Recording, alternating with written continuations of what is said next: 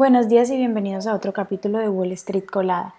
Hoy, jueves 11 de mayo, los futuros del Dow Jones bajaron un 0.1%, los futuros del S&P 500 bajaron un 0.2% y los futuros del Nasdaq subieron un 0.2%, mientras que los futuros del petróleo estadounidense subieron un 0.6% hasta los 72,99 dólares el barril y los futuros del Bitcoin bajaron un 1.01%. El miércoles fue otro día mixto para, para los mercados. El Dow Jones cerró ligeramente a la baja, mientras que el Nasdaq y el S&P 500 terminaron un poco al alza tras el reporte del índice de precios al consumo de abril. Los datos mostraron que la inflación se está ralentizando al ritmo esperado, lo que significa que aún puede faltar mucho para que la Reserva Federal recorte las tasas tras haberlas subido 10 veces desde el año pasado.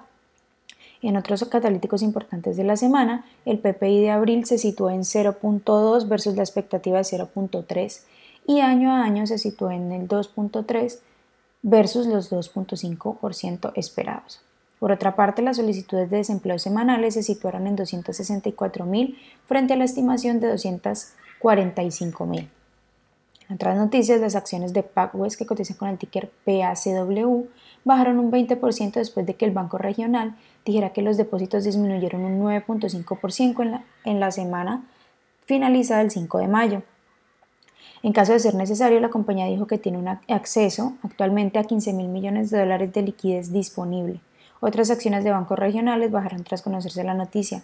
Western Alliance, que cotiza con el ticker WAL, bajó un 7.3% y First Horizon, que cotiza con el ticker FHN, bajó un 3.2%. Las acciones de Disney, que cotizan con el ticker DIS, bajaron más de un 5% al cierre del miércoles después de presentar sus resultados.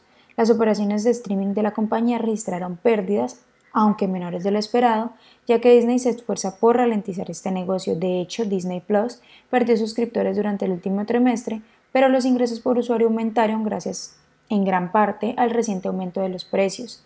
La compañía reportó un EPS de 0.93 sobre ingresos de 157.8 millones versus los 157.17 millones previstos por los analistas.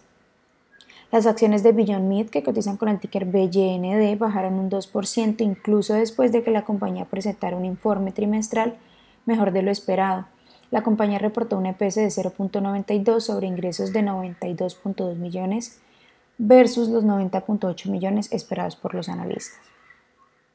Por otra parte, las acciones de Robinhood subieron un 4% después de que la compañía registrara ingresos de, 40, de 441 millones durante el primer trimestre. La compañía también mostró un crecimiento de usuarios mensuales que alcanzaron los 11.8 millones.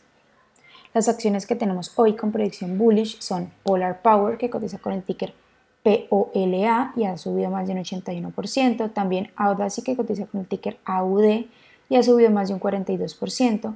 Y Anfio Pharmaceutics que cotiza con el ticker AMPE y ha subido más de un 30%. Mientras que las que tenemos con predicción bearish son Immunity Bio que cotiza con el ticker IBRX y ha bajado más de un 50%. También Neptune Wellness, que cotiza con el ticker NEPT y ha bajado más de un 33%. Y Warforce EIACO, que cotiza con el ticker GFAI y ha bajado más de un 33%. Esas son las noticias que tenemos para hoy antes de que abra el mercado. Les recuerdo que pueden encontrarnos en nuestra página web como arroba Spanglish Trades y visitarnos también en todas nuestras redes sociales como arroba Spanglish Trades. Eh, gracias por escucharnos y acompañarnos. Los esperamos de nuevo mañana en otro capítulo de Wall Street Colada para que no se pierdan ninguna noticia ni actualización del mundo de la bolsa de valores, por supuesto como siempre en español.